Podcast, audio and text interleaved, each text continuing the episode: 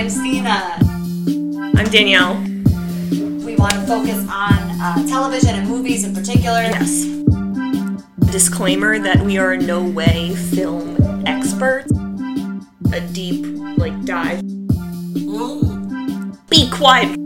Well, I'm yelling. back me up on this one. Hey, you're listening to Two Girls Watch TV. Hello, everyone, and welcome back to Two Girls Watch TV. I'm Danielle. And I am Stina. Do you know why I did that? No, I don't. Oh, well, uh, that's Kurt Russell's entire character in this movie. Uh, I would argue that's Kurt Russell's entire character in most movies. it's like a carbon copy of John Wayne. So, after watching this and after watching Death Proof, and then, yeah, after those two movies, I can honestly say my favorite Kurt Russell movie is Overboard. I've never seen that. You never seen Overboard? Um, what happens in It's, Overboard? it's a romantic comedy that, in hindsight, very problematic, but at the time, great movie. like all true. Always- it always, it's always that way. You always have to start every rom com. It's like it's a little problematic, but like they may, there may or may not have been chloroform, but like it's fine now. Like we don't do it anymore. exactly, exactly. So uh, even though they did recently remake it, which I don't know why they would ever remake this movie, it's it's beautiful left in time. It's in like the 80s. I want to say they made the movie. Kurt Russell, Goldie Hawn, couple still together today. That's a that's a Hollywood couple built to last. The whole premise is Goldie Hawn is a rich woman in the like boonies of Oregon. She calls in this carpenter to fix her uh, closet. He does a terrible job. She throws him off the boat. She's sailing, gets falls off the boat. Indeed, Okay. goes overboard, and Ah. she loses her memory. Kurt Russell sees this on the local news that a woman is in the hospital with insomnia. Insomnia? No, amnesia. Amnesia.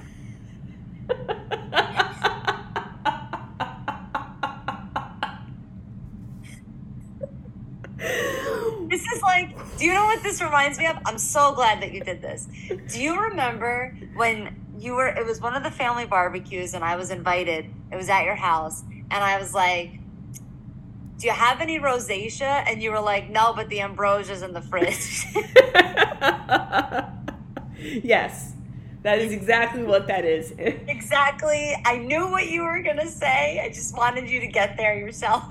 Insomnia, amnesia. Amnesia is the word I'm looking for. Goldie Hawn has amnesia, doesn't remember who she is, but still just has an attitude. Kurt Russell sees it on the news. He goes and, cl- and claims her, basically, and says that she is my wife. And her name is Annie, and she and she hit her head or something, and she likes to go swimming at night. Anyway, whatever. Basically, takes her into her, his house and like has him raise his three kids, do housework, and basically be his slave is how he puts it. And then, of course, what happens? They fall in love. Oh. Of course. Did she ever wake up? You'll have to watch the movie and find out. I'm imagining. I'm gonna leave you guessing. Okay. Well, All I can tell you is that Goldie Hawn wears a gorgeous gold Bob Mackie dress, which is perfection. okay. Okay. Yeah. Um. Now listen. Did you want to talk about the Emmys tonight? Ooh, good question that we should talked about before we started recording. We can talk about the. Emmys if you'd like. Um. I don't want to. I just want to. Actually, you know what? To save to save time because I know that some people will probably just skip past this. Um. We're gonna talk about the Hateful Eight, but we're gonna talk about the Emmys first, and I would like to do it with what you sent me. Okay. So if I may scroll back, Danielle was particularly excited about. Well, what I sent you was The Last of Us got nominated. Did you text me that or I? I texted you that because my internet was being funky. So instead of sending it to you on Instagram, I remember texting you. And then also, Baby J got nominated. Yes. So it was The Last of Us and Baby J. I thought you sent me something else. I thought you sent me a bunch of them. Maybe not. Maybe I saw- Perhaps, because Max was like posting nonstop about their nominations. I pulled it up. So do you want to just quickly go through some nominations? Sure. Okay, so drama series Andor, Better Call Saul, The Crown, House of the Dragon, The Last of Us, Succession, The White Lotus, and Yellowjackets. Stacked. I thought, why isn't The White Lotus in like anthology? I guess because now it's technically a series because there are two uh two seasons. Yeah, but uh, what the hell is that show? American Horror Story is an anthology. Maybe because it was like Golden Globes is an anthology and they don't does do the Emmys have the Oh, same that's categories? Only in the Globes. Okay. There you go. Okay, actor in a drama series: Jeff Bridges, The Old Man, Brian Cox, Succession, Kieran Culkin, Succession, Bob Odenkirk, Better Call Saul, Pedro Pascal, The Last of Us, and Jeremy Strong, Succession. Brian Cox Brian Cox, got nominated. yeah, and he's killed off in episode three. I'm shocked Mm-hmm. because he didn't even do anything in the third episode. Honestly, like I would, I would push for Kieran Culkin. I feel like he killed it this season. he really did. They like really made his character come to life. Okay, actress in a drama series: Sharon Horgan, Bad Sisters; Melanie Lynskey, Yellow Jackets; Elisabeth Moss, The Handmaid's Tale; Bella Ramsey, The Last of Us; Keri Russell, The Diplomat; and Sarah Snook, Succession. I think Sarah Snook's gonna win it. I, I imagine if Bella Ramsey got it though for Last of Us. We got to talk about The Last of Us. Wait, did we mm. talk about The Last of Us? I thought we did. We we did. not? Did we? I now I don't remember. Y- I know I yes, we did. Yes, we did. We did. You, I- yeah, you texted me and you were like, "We got to do this," and I liked it, and I was like, "I'm following that." Yes, we did this. okay. Whoops, just completely forgot about that. All right, supporting actor in a drama series F. Murray Abram, The White Lotus, Nicholas Braun, Succession, Michael Imperioli, The White Lotus, Theo James, The White Lotus, Matthew Macfadyen, Succession, Alan Ruck, Succession, Will Sharpe, The White Lotus, and Alexander Skarsgård, Succession. So it's just Succession and The White Lotus. Yep. Max Wow. Max really cleaned up. Supporting Wow. actress in a drama series: J. Cameron Smith, Succession; Jennifer Coolidge, The White Lotus; Elizabeth Debicki, The Crown; Meghann Fahy, The White Lotus; Sabrina Im. Oh, I do not know how to pronounce her last name. Impacatore, The White Lotus; Aubrey Plaza, The White Lotus; Rhea Seehorn, The uh, Better Call Saul; and Simona Tabasco, The White Lotus. Do you think Jennifer Coolidge will get it two times in a row? Oh, I kind of hope so, especially since I this is her too. Last don't- season. I don't know, but Okay, I'm gonna skip over the guest. Uh, writing for a drama series, Bo William, Andor, One Way Out, Jesse Armstrong, Succession, Connor's Wedding, which is absolutely fantastic. Gordon Smith, Better Call Saul, uh, Point and Shoot, Peter Gould, Better Call Saul, Saul Gone, Sharon Horgan, Dave Finkel, Brett. I don't know why I'm reading these all off. Bad Sick, Bad Sisters, The Prick is the name of the episode. The Last of Us, Long Long Time, and then uh, The White Lotus, Arrivederci. So probably all like the finales. Um, comedy series. Abbott Elementary, Barry, The Bear, Jury Duty. have you heard of that show? I have, and we should watch it. Yeah, I think so. Okay. The Marvelous Mrs. Maisel, Only Murders in the Building, Ted Lasso, and Wednesday. I hate to say it, but we may need to like block time off to get out the marvelous Miss Maisel and Abbott Elementary. Yeah, we should. We should. But who has the time? Like a billion seasons. Actor in a comedy series Bill Hader, Barry, Jason Segel, Shrinking, Martin Short, Only Murders in the Building, Jason Sudeikis, Ted Lasso, and Jeremy Allen White, The Bear. Actress in a comedy series, Christina, App- Christina Applegate, Dead to Me, Rachel Brosnahan, The Marvelous Mrs. Maisel, Quentin Br- Quinta Brunson, uh, Abbott Elementary, Natasha Lyonne, Poker Face, and Jenna Ortega, Wednesday. Dead to Me, we were gonna watch when the first season came out. I remember. Yeah, but something happened and uh, kept moving it off the list. Um, okay, I'm gonna do supporting actor as well. Supporting actor in a comedy series: Anthony Carrigan, Barry, Phil Dunster, Ted Lasso, uh, Brett Goldstein, Ted Lasso, James Marsden, Jury Duty, Eben Moss, Back Bacharach, The Bear, Tyler James Williams, Ab- Abbott Elementary, and Henry Winkler, Barry. Supporting actress in a comedy series: Alex Borstein, The uh, Marvelous Mrs. Maisel, Ayo. Ebiri, The Bear, Janelle James, Abbott Elementary, Cheryl Lee Ralph, Abbott Elementary, Juno Temple, Ted Lasso, Hannah Waddingham, Ted Lasso, and then Jessica Williams Shrinking. Okay. I don't know. Limited series Beef, Dahmer, Monster, the Jeffrey Dahmer story. We should do it. No, these next two. Daisy Jones and the Six. We should definitely do Daisy Jones and the Six. I've watched all of it. It's fantastic. Fleishman is in trouble. Watched all of that. Absolutely incredible. And then Obi Wan Kenobi. Wow. I'm so happy that both Daisy Jones and the Six and Fleishman is in trouble got nominated. So happy. Okay. I haven't seen either one of them. They're so good. So, so good. Okay.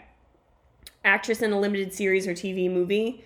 Uh, Taron Egerton, Black, or this is actor, sorry. Taron Egerton, Blackbird. Kun, Kumal Nunjami, uh, Welcome to the Chip, Welcome to Chippendales. Evan Peters, Dahmer. Daniel Radcliffe, Weird, The Al Yankovic Story. Uh, Michael Shannon, George and Tammy, and Steven Yeun, Beef. Uh, actress in a limited series or TV movie, Lizzy Caplan. Oh, I'm so happy. Flash, Fleishman is in trouble. Jessica Chastain, George and Tammy. Dominic Fishback, Swarm. Um, oh, Dominique Fishback. Apologies. Kathryn Hahn, Tiny Beautiful Things. Riley Keough, Daisy Jones and the Six. I'm so happy for her. And Ali Wong, Beef. Okay. Okay. Okay. I'm just trying to see. Hold on. That's basically the end of it. But I did see that.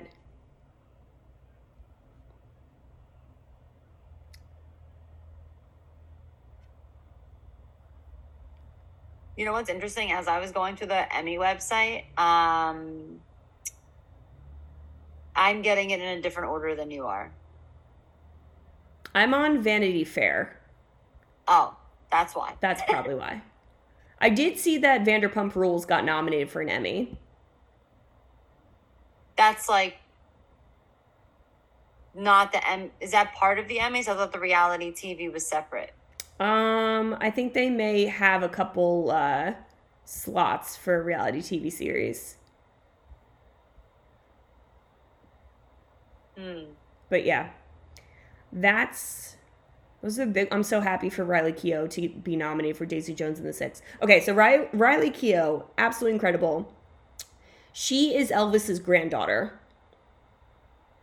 Yes, Okay. I don't, I and her mom is Lisa Marie Presley, and she just recently passed away, as you know. Yes. Yeah. Oh, okay. Duh. Yeah.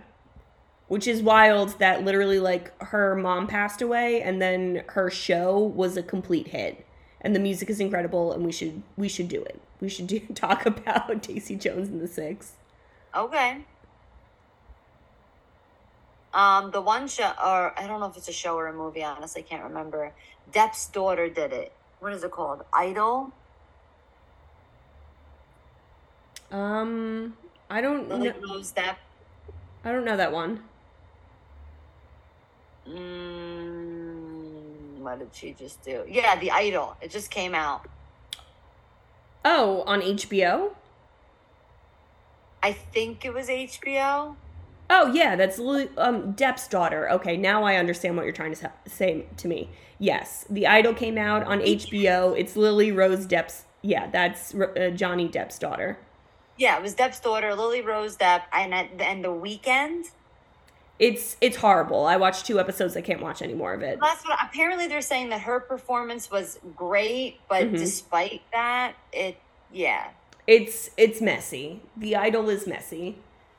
But I think the premise was supposed to be messy. Yeah, but the whole the politics, like the behind the scenes stuff, is just as messy. Ooh, now I want to talk about it. not, not this episode. no, not on this episode.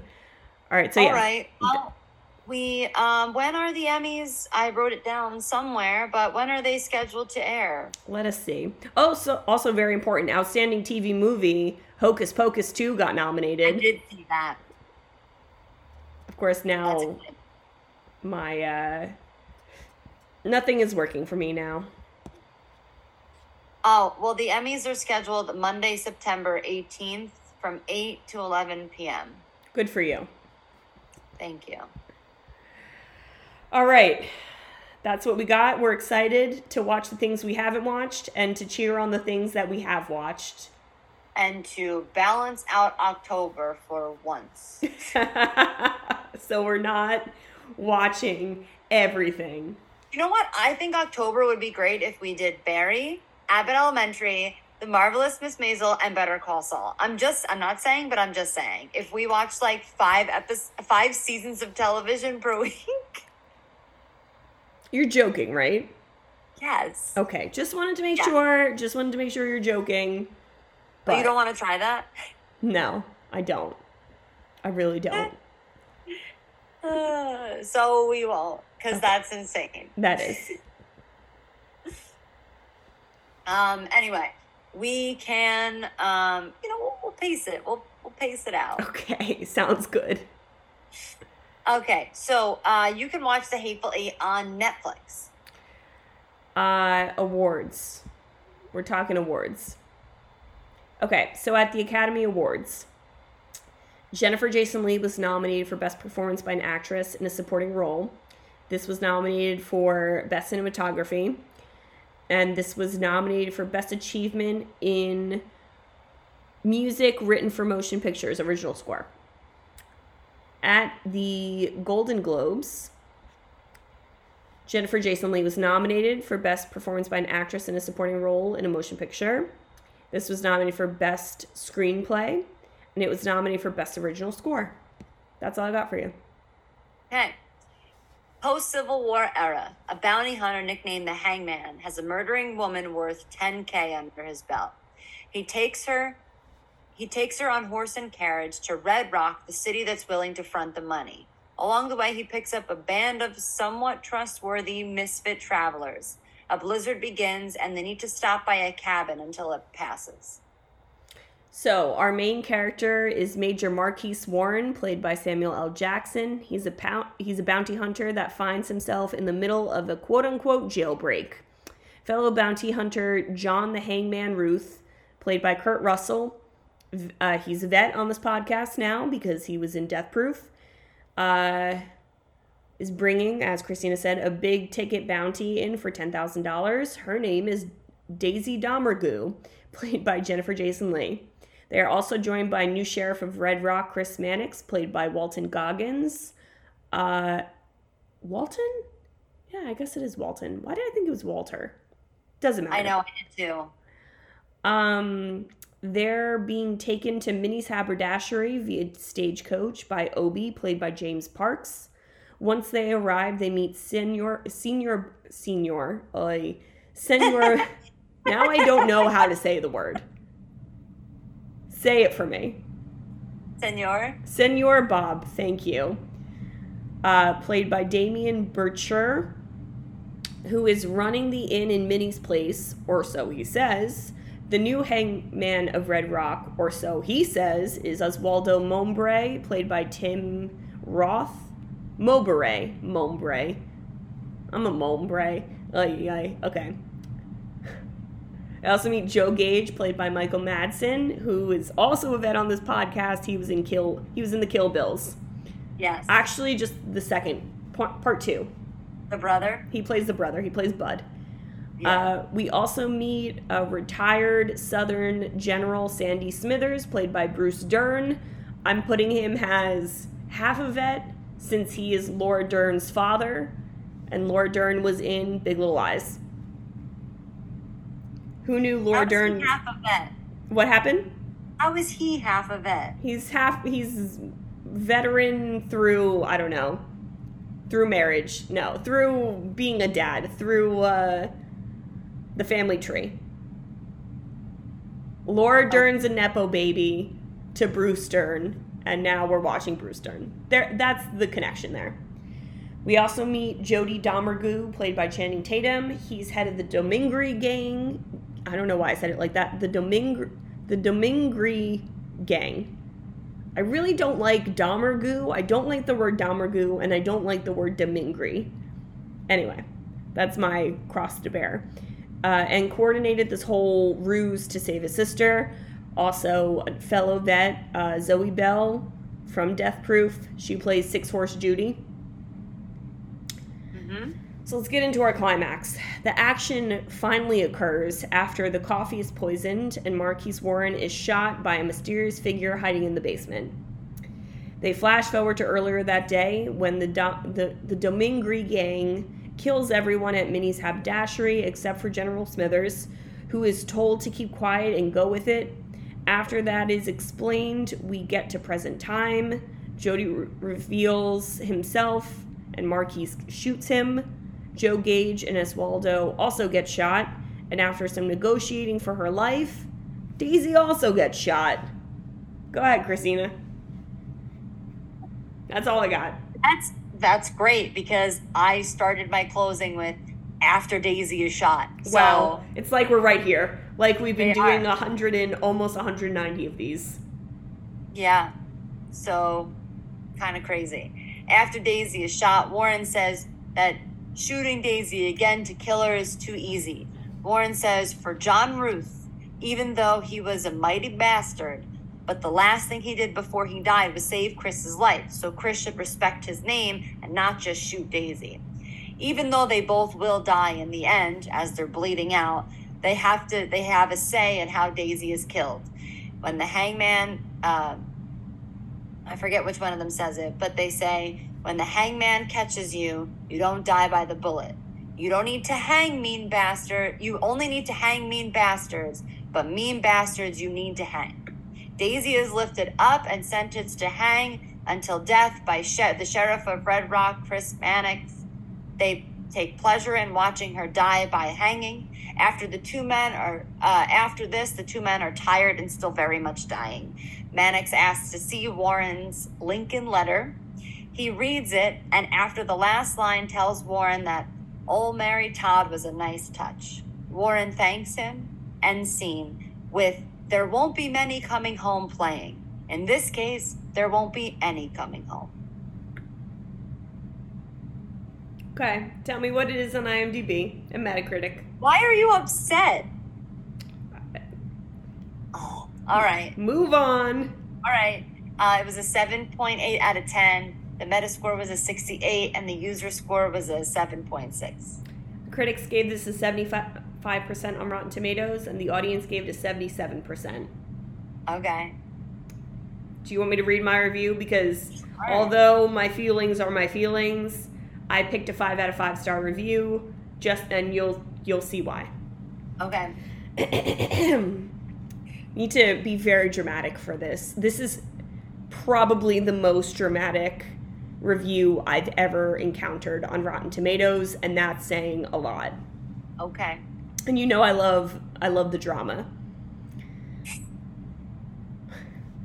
Once God. more, Quentin Tarantino hath proven his mastery, for he hath summoned forth the darkness of the Old West, infusing it with thrills and mystery that hath not been felt in many a moon.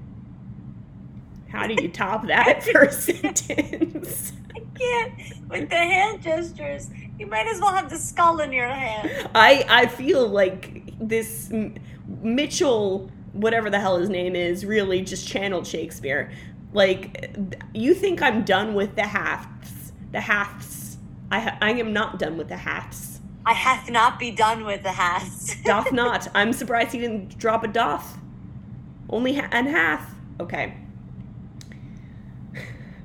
His artistry hath transported me to a realm of intrigue and fascination, where shadows dance and secrets abound, the essence of the Old West, with its untamed spirit and enag- an ignag- enigmatic. Oh my god, my brain is just like short circuiting. Enigmatic allure hath been captured with astonishing precision. Verily, I was ensnared within the web of this film's narrative, unable to break free from its gripping hold. Tarantino's craft, craft hath left an in, indelible mark upon the an, annals, annals. I was going to say annals, annals of cinema, reminding us of the power that lies within storytelling. Let it be known that this film is a testament to his brilliance and the enduring enchantment of his vision. How many people found that review helpful? I don't know. Rotten Tomatoes doesn't work like that. Oh, it doesn't do a thing. Okay. okay. No. Well, No. Way to go. finally, you finally found a super interesting review on Rotten Tomatoes. And not very, it didn't take me long. This movie came out in 2015, and this was posted like June 23rd of this year. So Oh, okay. it hath taken Mitchell so so so far, so much that it prompted him to pen this beautiful review that I Okay. have s- share with you, our audience. Who doth listen from afar? I'm surprised he didn't drop a doth. I needed a doth. Too many haths, not Needed enough doth. doths. I needed a dog. okay. Mine's a two out of ten. I like that we both picked reviews that like we don't agree with. hmm Opposite. There we go. Tarantino has absolutely forgotten how to tell a story. Uh oh. Imagine this. A Tarantino fan is asked to write an eight hour season of a TV show set in a log cabin for budget purposes. Now, I think this is more towards the four hour one. We probably should have said this and we should put this in the title that we are like mainly talking about the original one, not the extended version. Yes. Okay, cool. Uh, if you haven't caught on by what we've discussed, like just the short, the shorter one, slightly shorter one. FYI to people listening, if you watched only the original cut of this film, Tarantino decided, hey, hey, hey, hey, Netflix, you want to give me a little bit more? I got the uncut version, which you can turn into a mini series. So that is the eight hour version. We did not do that to ourselves because we we're girls on the go. We don't have time for that. So we watched the the original You version. told me it was. You told me it was four. Well, th- the guy said eight. It's a four part miniseries, right? Oh, oh, oh. Yeah, yeah, yeah. But when you called me the other day, you were like, "Do you want to watch the two-hour version or the four-hour version?" I, I did say that. I will claim I did say that. Uh, don't hold me up in a court of law. I cannot defend myself. I did indeed say that. Okay. However, the original version is like two hours and 37 minutes. It's basically It's two hours and like forty-five minutes. it's basically three hours. So uh, perhaps they have eight hours of footage that they turned into a four part miniseries. Sure. They write it paying homage to Tarantino's films in f- a few different ways, casting some of his usual players. They do their best to be Tarantino. There are too many self indulgent speeches. The characters all talk in the same flowery lingo. Every question or fact has to be asked slash given in the same repentant, distracting, and unbelievably self conscious way. Yet, it still doesn't have any of the verb recordability from an actual Tarantino project. You eventually end up buying the DVD set of this series in a supermarket bargain bin. At home, you notice that one disc is labeled deleted scenes. You put in the disc, check the time, and there are 180 minutes of deleted scenes. You watch them all in sequence. That is exactly the experience of watching The Hateful Eight. Dang. Uh, did we also mention who suggested the Hateful Eight before we get into our highs and lows? No, I think that was you. Yes, this is uh, Joe Piskel. Uh, sent this in as a recommendation. Thank you, Joe. We appreciate your uh, recommendation. Now let's now let's let me shit on the movie. You were a little hot. Thank you, Joe. Thanks, Joe. Thank you, Joe. We appreciate it. All right. So, why do you hate it? You know what? L- let's start with some highs. I'll give you highs before I give you my low. Sure.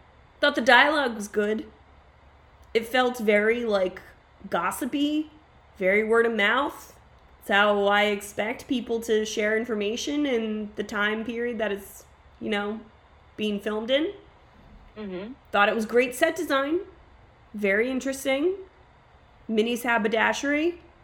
I liked the little breadcrumbs of the jelly bean and the way that Warren pieced it all together. I liked that. Wish I saw a little bit more of that. That's all I got. Give, give me some highs before I give you some lows. I really think that Chris Mannix was probably one of my highs from this movie. Really?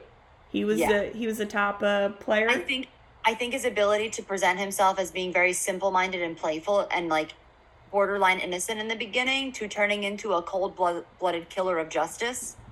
Um that was kind of thrilling to watch. okay. Um, I also liked how he sided with a general, the general, and they were like two very like headstrong racists. And then he, you know, I wasn't sure what he was gonna do, and then he ended up like committing and uh, to to Warren, Yeah. you know, at, at the end. Um, I, I thought like the some of the shots outside of the cabin were really nice, but that's all I'm gonna say about pretty much everything that happened outside of the cabin. Yeah. Um yeah, no, I do agree with you. I think that like the big sweeping scenes of the landscape were actually absolutely beautiful. Mm-hmm. All right. I applaud the simplicity of this movie cuz realistically like this may be Tarantino's most simple movie for lack of a better word. Like everything else is like guns a blazing, cars getting flipped over. It was guns a blazing. I mean, there was guns a blazing, but not in the true way that you like expect it. Like you're not seeing Hitler's face get blown off. You're not seeing a like a big timed out sabotage to kill Hitler. You're not seeing like a car get flipped over 25,000 times. You're not seeing, you know, Uma Thurman take down 88 for lack of a better number bodyguards. It's it's not as action packed. It's much it's super dialogue heavy. That is what it fully relies on. And I can appreciate that. However, I felt like I was waiting and waiting and waiting for the big twist, for something like super, super big, super, super twisty, something that was gonna like blow my socks off, make me gasp. Does, you know, sh- does she know that the baby's not dead? You know, I was waiting for that and I never got that. I well, I think once Samuel uh, Samuel L. Jackson's character starts to put the pieces together, I think you get some of it there. Because I was trying, I was only thinking of who poisoned the coffee. I wasn't thinking that they were all in it together. I And then I think you get it at the at the end again with Sheriff Mannix because I thought that he was just going to blow Warren's head off at one point. See, I was kind of I was surveying the the group of people in that haberdashery and as Warren was putting together pieces. I was trying to figure out, okay, who is, you know, who's working together? Because I had a feeling that like someone was working together, something's planned, something's going to happen, and I was trying to piece it all together. And I was waiting for like a bigger twist, like something that I didn't see coming, but I kind of knew what was going to happen. So I was just like, I could kind of suspect that like these guys who were already sitting and waiting in the haberdashery were going to be working together for some reason or another and we were about to find out why but i wanted like i don't know i wanted a chris mannix to be a plan i wanted like a, a warren to be a plan i wanted i wanted something else i wanted something i wanted a big twist but i didn't get it You didn't think the twist at the end with Mannix um, deal with Daisy gave you that like back and forth? No. No. no. You don't get the same like ang- and maybe it's just because we've been watching Tarantino films all this month. You don't get those same like anxiety inducing feelings like when you're watching Glorious Bastards. You're not getting like the play on emotions like you do in Kill Bill. It just it didn't hit for me. It just felt very very drawn out and like It's I not- was waiting and for lack of a better word just anticlimactic in my opinion. So I looked at it. It takes about 38 to 40 minutes to get to the cabin. Yeah. And that gave me like what did I write here? Um, where did I write it? Shots. Great. No, you can push through it. It gave me. Did I write it here? I don't know where I wrote it, but it gave me like beginning of Death Proof pacing vibes. yeah. Everything is just very slow and long and drawn out, and maybe doesn't need to be that way. Um, like the conversations in the cab, in the in the horse and carriage, I think were important, but they did go on. You know, they were slow. But where It's Forty minutes you have to push through. I think. I agree. Where Death Proof, you know, indulged in the artistic camera, and that's why it kind of dragged. This indulged in the dialogue, and that's where it dragged, in my opinion. I like the dialogue, don't get me wrong, but it just feels like too laborious, for lack of a better word. Like, just Well, too. there's not, there's not a lot happening here until like certain moments. Yeah. Yeah. And then it's like all the action is kind of like wrung out at once. Like the scene where um, Warren has the conversation with the general yeah. and he puts the gun down. I, I liked that. I liked that monologue that he had where he was kind of like basically explaining how he killed his son, but he was doing it because he wanted to kill him. And he was, he thought that there was an actual like hangman there. So he couldn't kill him. So they had to wait until he had to do it with, you know, actual cause. Yeah, yeah. But also, like, you don't know if that story is true or not. Leaving it. No, You don't. But also, like, watching that scene, it's like so icky. I was like, oh, I don't want to see this. Oh, I don't want to see this. Oh, I don't want to see this. Well, there's yeah, there's the flashbacks from it. Um, so you really don't know if they are true or not. Yeah. But part of me wants to believe that they are true because Mhm. he knows everybody. And I was waiting for the the general to say like, "My son hair is blonde," like giving me something that that would be like super obvious that this wasn't true and that he was like lying all the time. But that wasn't the case. See, I thought the big twist that was going to happen was that so Marquis Warren, he says that like he once had a bounty on his head and as the years went on, his bounty like dropped and dropped because of what he did in I think like West Virginia, in West Virginia. So, I thought that these men were creating a situation where they could trap him and they were actually set to kill him because he said that all these people just continuously tried to come and kill him and no one would ever take him down. So imagine if like this like very specific group of men all came together, pretended to be X and then actually took him down. That's what I thought was going to happen. And if that was the big twist, that would have been a really good big twist. Could you imagine?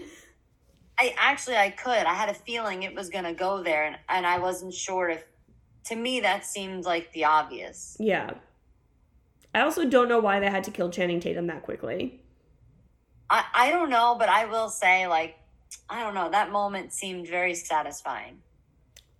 I didn't think it was. I was like, oh, cool. You introduce Channing Tatum and then you kill him really quickly. Nice. Because his character doesn't matter. I guess so. But he's the one who's organizing the whole thing. I understand, but when you have a character that doesn't matter, we only found out his worth after he died. Yeah, I guess. I don't know. Still not not my favorite. I wouldn't watch this again.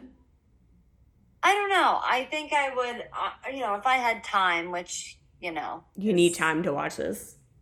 to to watch the the series. I think I'd give it a shot and see because the one thing that you know I was prepared to to go into it dreading it, hating it, um, because Dave was like, "Oh, you're watching this," and I was like, "You never have anything good to say, you know? Just this energy. What are you doing?" He's such a hater. He was like, "Why don't you watch Django?" And I was like, "Why didn't you request it?" I'm kind of with Dave on I side with Dave.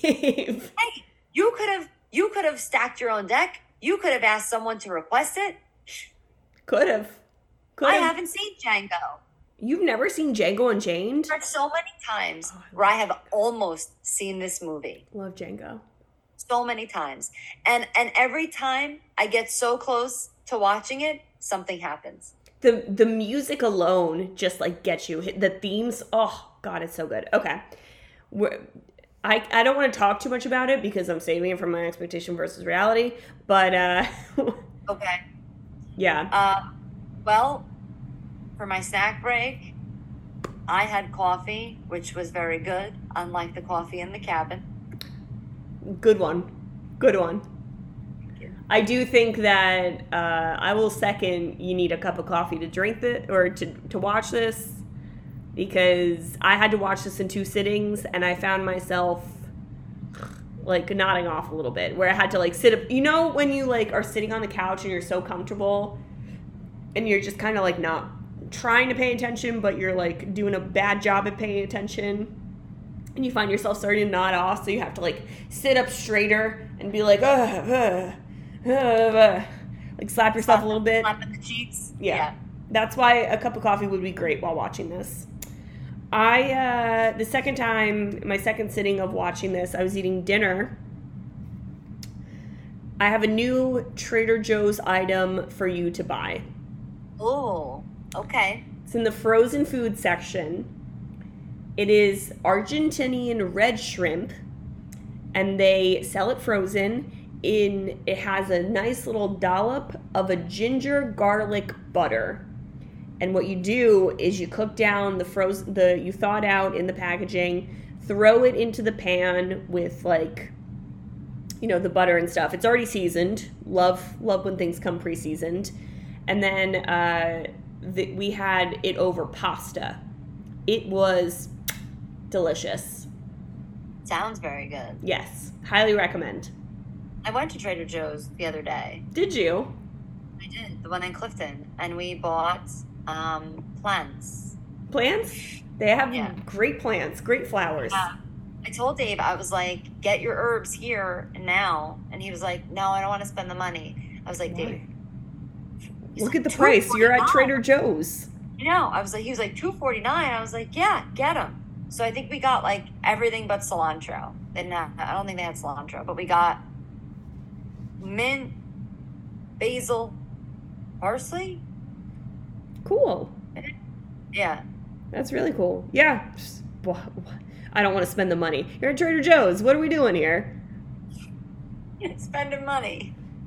It's not like you're at Whole Foods. Come on. Yeah, that's true. Whole Foods is insane. Anyway, so what was your expectation? Okay. So, talking about Django Unchained, I associate this with Django Unchained because Okay. Django Unchained can. Jan- now I can't speak. Django Unchained came out in 2012. This came out in 2015. I don't know if anything, any other Tarantino movie came out between those time periods.